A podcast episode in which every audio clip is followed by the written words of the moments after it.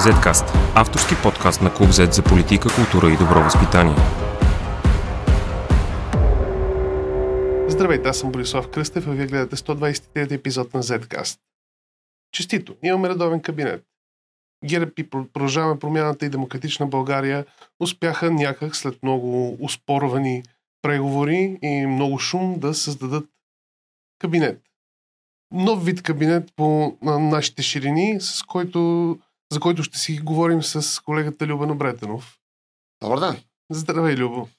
Как а, възприемаш ти този нов формат а, ротационен кабинет? И като единствено възможно. Ако искаме да имаме редовно парламентарно избрано правителство, Също не беше единствено възможно. Имаше и друг формат, нали? ГЕРБ, БСП, ДПС и т.н. Но той по една или друга причина не стана, така че това стана единствено възможно. Не смяташ, че е малко как да се каже, изкривяване на очакванията на избирателите, които от една страна това е един довод в последните дни, който се повтаря и повтаря, че а, двете, първите две партии си опонираха активно по време на кампанията. Тоест, едните бяха гласувайте за нас, за да не са другите. Ами, според мен специално за кабинета всичко зависи от резултатите, които той ще постигне. Тогава ще видим дали са били измамени очакваните или не. А според мен полуката от цялото упражнение, че партиите трябва да внимават какво говорят. Въобще според мен трябва да се преосмисли разбирането за политика, както от политиците, така и от избирателите. Какво имам предвид? Значи политика преди изборите трябва да събере възможно най-много гласове, за да изпълне до максимална степен това, което обещава. След изборите, съобразно това, което е събрал като гласове, трябва да почне лека по лека да изпълнява поне нещо. И в този смисъл, нали, а, ето сега, например, може пък този формат да е такъв, че да, да изпълни обещанията както на ГЕРБ, така и на ПП и ДБ. Смисъл, не е невъзможно. Разбира се, може и да не стане. Но пък нищо да не се прави, може би е най-лошия вариант. Нали? Ако просто се разпадах парламента и пак отива на избори, със сигурност нищо нямаше да стане. Също се оказахме в такава ситуация, че почти всеки кабинет беше по-добре от това да няма кабинет. И... Ами като си направи с каква стръф и с каква жал президента Румен се раздели със своята власт, със сигурност мисля, че имаше много доводи за да го има този кабинет. Добре, в момента има един страхотен фокус на този кабинет и това е факта, че според тях може да се събере мнозинство за конституционна реформа, което за хората, които не знаят, изисква а, две трети от гласовете, а, да повече депутати. През годините не, сме, не, не са успявали да съберат такова мнозинство депутатите. Тук там е с малки да. промени. А, и в момента има такъв шанс да се направи такава основна реформа, за която също се говори от 8-10 години, точно в този вид. Ами това усилие, специално демократична България, е, дето се вика още преди да се създаде в този формат, нали? Въобще така наречената автентична десница, това е един от лайт мотивите, мотивите поне от, може би, 20 на години. Мисля, още когато се създаде, ако си спомням правилно, ДСБ обясняваше, в неговата програма беше записано, беше разписано по-лично, че прокуратурата трябва да мине към изпълнителната власт. Нали? Но това почне този въпрос още тогава се обсъждаше. А, факт е, че има шанс да събере такова мнозинство, но интересното е, че подобно мнозинство трябва и за много от избора на регулатори с изтекли мандати. Така че проблема е следния да не е станал някакъв пазарлък, окей, правим конституционна реформа, обаче Гербери и Депесари пак се набутват със съмнителни биографии в регулаторите. Затова трябва да се внимава много според, защото подобни мнозинства, нали, вероятно всичко ще бъде с пакет. Вероятно точно поради тази причина, нали, Пеевски сега се появи там и въобще ДПС правишките демонстрации. Мисля, че има един втори план и то е покрай тази конституционна реформа да съберем регулаторите, което също е важно да стане между нали? Няма как всички органи са се стекли мандати. Да, ние това писахме, те са около 15-16 да, органа. Включително Висше съдебен съвет, което е още по-важно. Нали? Очевидно трябва да се изберат някакви хора. Там въпросът е кои. Въпросът е там да няма някакъв тежък пазарлък и да влязат пак някакви съмнителни хора, така че просто трябва да се внимава това. Включително не само органи, а дори обществената телевизия, например, в момента е с а, досегашния директор си стегва мандат и продължава ами, да. При цялото наложение към там има... телевизия не е това най-важното. Мисля, не, че регулаторите, пример, че... Висше съдебен съвет особено, там е по-важно да се попълни. И то да се попълни с други хора, а не с тези, които първо избраха Гешев, сега пък изведнъж решиха, че ще го отворят. Ако ги избират същите хора, които избраха предишните, ще има ли всъщност Ами очевидно няма е... как да са същите. Сега да се спомням, предишните бяха избрани, а светичната листа тогава въобще нямаше в парламента. Нали, сега все пак е втора сила.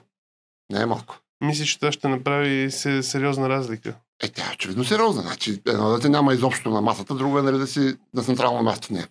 въпреки това, отново имат в момента има един много по-разпърчетосан парламент с много по-малки групи, парламентарни групи от Да, преди. аз не казвам, че няма да е лесно. Вероятно ще има и някакви компромиси. Нали, няма как без компромис няма да стане. Въпросът е да не са недопустими, нали, все пак да не, да не изберем някаква кохорта Гребева Петарска, която да избере пак някой като Гешев, примерно Висше съдебен съвет. Това е. Не ти ли че едно се събудихме отново през 2015 година, всички говорим за съдебната реформа, внасят се едни неща в парламента и а, тогава за хората, които не помнят, а, бяха направени в последния момент едни промени на промените в Конституцията. Изобщо, а, Тя изобщо, беше щупена, грубо изобщо не ми излежа така, защото е много различен. Сега ситуацията е много по-различна. И покрай цялата тази пропаганда, хората не трябва да забравят факти. Значи, първо, вече няма специализирано правосъдие. Това през 2015 не беше така. Второ, вече има механизъм за на главния, за разследване и контрол на главния прокурор. През 2015 не беше така. Това все пак са малки, но важни стъпки за съдебна реформа. Трето, понеделник Гешев може да бъде свален, нали, реално от ВСС. Това също през 2015 въобще не се говореше. Тогава беше Цацаров още, ако не се лъжа. да. Но за него въобще той си беше непоклатен над него само Господ. Така че мисля, че има големи разлики с 2015 и те трябва да се отчитат. Верно, не е свършена цялата работа, но все пак известна част от нея е свършена. Добре, но преди да дойде цялата тази тема за конституционната реформа, въпреки че тя сега не е обсъждана, тя също е една дълга процедура. Е, няколко месеца. Няма да стане от днес за утре. Идеята е в рамките на ротационното пре- преместване на Денков, т.е. 9 месеца, да стане, Да доколкото аз разбирам. Въпросът е, че преди това ще има много други въпроси, които биха могли да разклатят много сериозно Така е. тази вече коалиция. почнаха. Първия бюджет, например.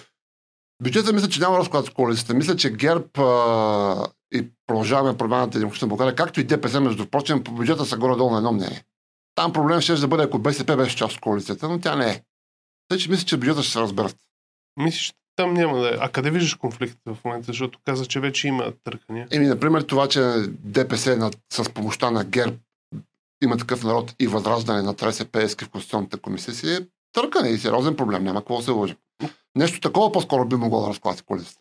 А, ГЕРБ, по предложение на възраждане, ГЕРБ, ДПС и има такъв народ с техните гласове, следствието беше извадено от прокуратурата. Сега това не казвам, че е непременно лошо, но беше направено много не в съзвучие с регламентите. Нали? Не се прави така на нещо, което на първо четене е било отхвърлено, на второ четене да бъде приемано. Това просто не е...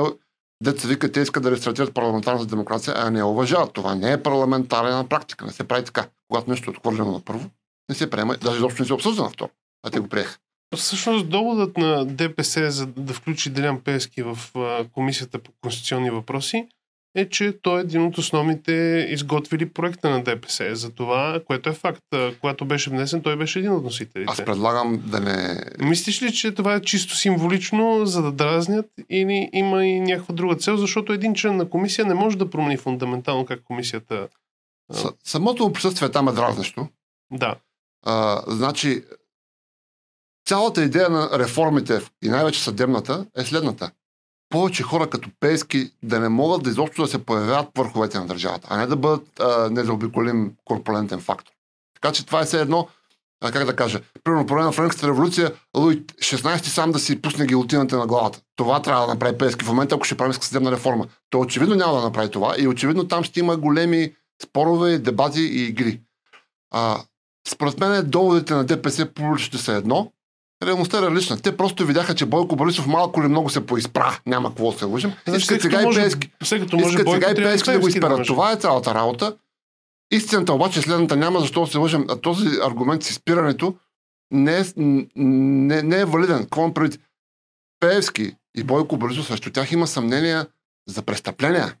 Не просто за някакви грешни политики. Ако да речем има съмнение, че си правил грешна политика, след това отиваш спечелваш изборите, ти си изправен, безспорно. Но ако има съмнение, че си престъпление, дори да взимаш собственост в парламента, това не е изпиране. Това трябва да го каже съд, но не този съд сегашния. Нали? Трябва да има друга прокуратура, друг съд и така нататък. Всъщност в при Певски имаме и санкции по закона Магнитски, така че там Това е отделно. Да, да, да. Той е очевидно неприемлив, включително за западните ни партньори. А, просто истината е следната, че след войната в Украина много се промени ситуацията в целия свят, включително и в България. И вече ГЕРБ и ДПС станаха малко по-приемливи, по простата причина, че те все пак ще гласуват, че ще подкрепят България да дава оръжие за Украина, а не да бъде някаква расистска кочина, която беше до сега, докато Румен Радев управляваше. И те се искат покрай цялата тази работа да се поизперат. Доколко ще успеят, Не съм сигурен, зависи много от, както от продължаваме промяна за на България, така и от всички нас също. Да, всъщност преди а, дни публикувахме един а, интересен а, доклад на Фундация Конрад Аденауер, според която България може да играе особено ключова роля за доставяне на муниции в Украина. И всъщност е нормално и западните партньори да се надяват на редовно правителство, което да има бърза реакция в тази ситуация, а не да се мотка както стана в предишния кабинет редовен. Аз даже мисля, мисля по, а, нали, понеже нали, посолството стана много лоша дума от време на време. Стана много мръсна дума. Аз мисля, че изобщо не е така. Значи, посолството, разбира се, всичко се зависи от нас, независима държава. Ние си взимаме решенията, очевидно. Но посолството и въобще западните посолства биха могли да играят много хубава и така активна съществена роля в това ние да станем истинска европейска държава. Не само с подпомагането на Украина. Дори сегашните съдебни реформи, аз мисля, че това също има значение променената ситуация след войната. Какво имам предвид? България вече е почти, значи няма какво се лъжим, има нова Берлинска стена, тя се намира някъде там, минава около Донецк и Луганск. Нали? И ние сме вече много близо до нея. Тук вече сме на границата между Запада и Изтока. Ние сме границата на Запада. Ние не можем да бъдем някаква пробита руска кочена, която бяхме. И тук трябва да има истинско върховенство на закона, истински западни служби. И мисля, че посолството и посолствата играят много активна роля в това. Първо, те имат интерес, нали, защото в крайна сметка сме партньори. Второ, това е за наше добро. Значи ние, ако сме иска западна държава, това ще бъде добре всички нас. Нали? Ние трябва да станем държава, каквато, каквито държави са хората, каквито държави са тези, към които много хора българи мигрират. То ще ли няма нищо лошо в това. Ние сме партньори в Европейския съюз, в НАТО. Ние сме делегирали част от суверенитета си там, както между прочим Германия и Франция. Нали? Разбира се. А, типичен пример. Ето случая с Македония. Цяла Европа и щатите казваха да, ние казахме не, стана нашето, извинявайте, нали, това е суверенитет, как нали, не може повече от това да има суверенитет. Всъщност това е нашата, показва нашата тежест в, и в да. Европейския съюз, да, да, много така, е. хора се съмняваха години. Всичките тия приказки, как сме били зависими, това, това, това е руска пропаганда, няма какво се лъжи. Да те върна за една секунда на концепцията за изпирането, защото аз мисля, че а, в момента тази дума се ползва малко преувеличено и прекомерно. Мислиш ли наистина, че българският електорат ще забрави а, какво е направил Бойко Борисов или ако докараме до крайност какво, е, как, какво знаем за Делян Певски, за неговия бизнес и политика в последните десетилетия, мисля, че българин ще го забрави след едно, да кажем, след едни 9 месеца или 18, 18 месеца ротационен кабинет. Не, разбира се, мисля. мисля, че 600 хиляди души, толкова гласуват за ГЕРБ, ще, ще забравят да според тях въобще такива работи за Борисов не са верни. И още 300 хиляди души ще твърдят, че за Делян Пески това не е вярно. Останалите очевидно няма да забравят. Е. Проблемът е, че тези, които са против Борисов и не могат някакси да мотивират и да накарат хората, които не гласуват, да отидат да гласуват за тях. Нали? А, окей, сега обвиняваме промяната и въобще България, че са направили компромис с ГЕРБ. Добре, какво направят? Български избирател толкова им даде. Да им даде собствено мнозинство, няма да правят компромиси. Смисъл просто е. И като си изговорихме за руска пропаганда, имаме един фактор в а, този парламент, който е малко по-особен и в последните дни го видяхме и в а, Народното събрание. Това е Костадин Костадинов и неговата партия Възраждане, които започнаха да много по-рязко и много по-действено да потъпват устоите на парламентаризма. Видяхме и как оградиха а, един депутат и го успяха, в крайна сметка успяха да го спрат да говори. А, Явор Божанко се опита да излезе да направи изказване, те го обградиха, крещяха докато бяха а, официално уши изгонени, Костадинов беше изключен от заседанието, но в крайна сметка те не си тръгнаха и Росен Желязко бе принуден да спре заседанието. Се оказва, че имаме една партия, която може да прави каквото си иска в парламента. А, не, мисля, че, как да кажа, по-всеобхватен анализа. Първо, в момента, в който стана ясно, че може да има правителство, това следващото правителство, mm-hmm. цялата русофилска, да го кажем, сволъч, начало с а, възраждане, но в нея влизат президента Румераев, така наречената левица, БСП. Дори Георги Парванов излезе и обясняваше как ако пратим войски в Украина, той ще протестира. Нали? Всичката руска сволоч се активира в България. Това още едно доказателство, че това правителство трябва да, трябваше да бъде гласувано, трябваше да бъде станало. Но имам друго предвид. Мисля, че за възраждане има много добри новини за всеки нормален българин. Първо, за ден в който се избираше правителството, те направиха протест, на който беше ти. Според твоите собствени дописки, там е имало 250 човека. Изключително тъжен. 250 човека беше дори щедро, може би в пика на протеста. Беше малък протест, доста жалък. 500 ги служи. Пак е добра новина. Прекрасно е, че толкова малко хора са бяха. Второ, Възраждане уверено върват по пътя на атака и започват да гласуват заедно с ДПС. Пески, следователите. И трето, Костадинов със цялата тази история, която ти разказа, вече тотално се разкрива като каквото е. Фашист. И мисля, че ще отблъсне много хора, включително негови собствени избиратели, които по някаква причина са гласували за него на последните избори. Много се надявам, много така с нетърпение чакам в края на месеца, нали, всяка всеки месец има социологически проучвания за рейтингите.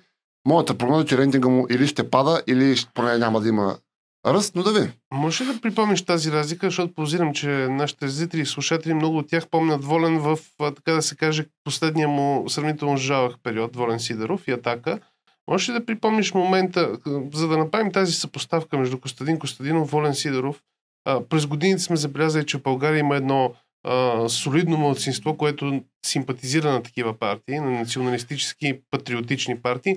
А, ти каза, той вече, Костадинов прави тази грешка, но не говорим само за гласуването, говорим и за поведението. Всъщност, кога а, в, при Волен Сидоров нещата се щупиха и наистина Костадинов стигна до този момент, в който а, така да се каже, му штракна нещо и а, Ами с Волен Сидоров, според мен, историята е много дълга. Значи, първото, което е той още в първия мандат на ГЕРБ, макар и не, не нали, с, до някъде подкрепяше правителството. После се изпокарах в един момент, верно. Да.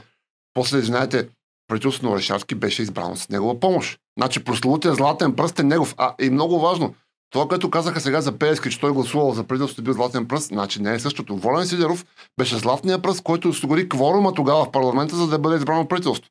Докато сегашното правителство, дори Пески да не беше гласувал за него, пак ще да бъде избрано.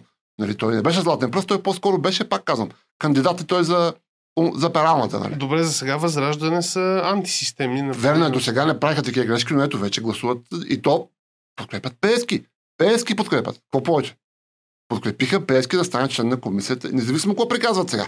Това да, е факт стане. Това мисля, че обърка много, много хора, защото не са съвсем наясно как работят нещата в парламента. И ще го обясня за кратко. Когато имаш едно гласуване, не е нужно да имаш 121 депутати. Да, повече присъстващите. Колкото депутати има, трябва да са повече от присъстващите, за да мине. Да го обясним с една дума, че е много сложно. Да. Възраждане, всичките показват разпечатката. Всичките 37 човека бяха вътре в залата. Ако тия 37 човека бяха гласували против или въздържал се, Пески нямаше да бъде избран. Те просто не гласуваха, с което улесниха неговия избор. Това е накратко историята. Добре. А, мислиш ли наистина, че стига момент, в който Костадин Костадинов а, спира да бъде толкова опасен, колкото го мислихме преди няколко месеца? Не, той, той винаги, винаги ще бъде много опасен. Но мисля, че започва да губи автори, а, популярност. Поне така мисля, ще видим. Да, да не приемам желаното за реално, но има белези на това. Значи той започна да прави грешките на атака. Гласува за Пески, за Пески. Какво антица тук е това, като ти гласуваш за Пески? Независимо за какво. Дори за да му правите да го избираме. Не мога да гласуваш за Пески, след като си тук. Не съм убеден, че това ще бъде разбрано от избирателите на Възраждане. Не съм убеден, че те намаляват обаче. Ами избирателите на атака на времето го разбраха. Мисля, че се припрокурят до някаква степен, така че ще видим.